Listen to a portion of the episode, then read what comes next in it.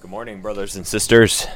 So, we're going to talk a little bit about D dimer, but first, uh, just briefly touch on the concept of um, uh, test characteristics and what your pretest probability is. And I'll use as an example if we had a patient that came in, say a young male, focused right lower quadrant pain, fever, vomiting, tachycardia, all of us would say that guy needs a CT scan because he probably has appendicitis. We wouldn't feel like a CBC alone was sufficient to rule out appendicitis, whereas more of a low risk patient, we might feel okay just saying, ah, the CBC is normal, they look good, they can go home. So D dimer is kind of the same thing.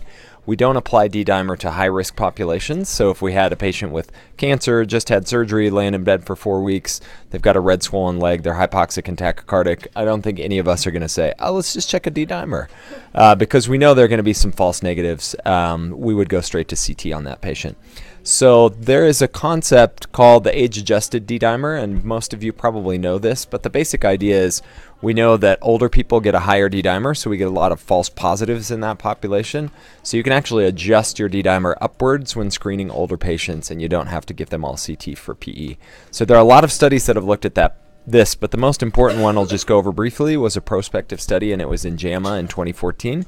So basically, conducted in Europe, uh, they recruited 3,346 patients, and they screened screened them to not getting a CT uh, if they had an age-adjusted D-dimer that was normal, and we'll we'll describe what that is. And they did get a CT if they were above the the D-dimer cutoff.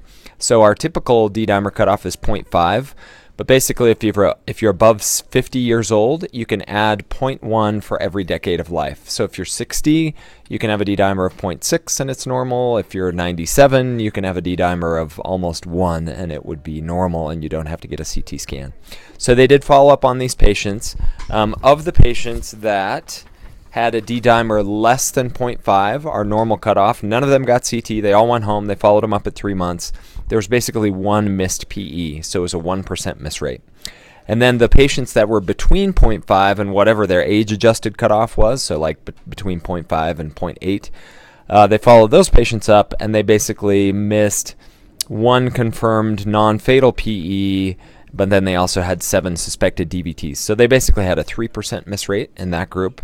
And then they looked at all of the patients that did get CT, and out of those, obviously, they picked up a lot of PEs, but they still had a 0.5% miss rate. There was somebody that missed a PE and, um, I'm sorry, had a negative CT and went on to have a PE.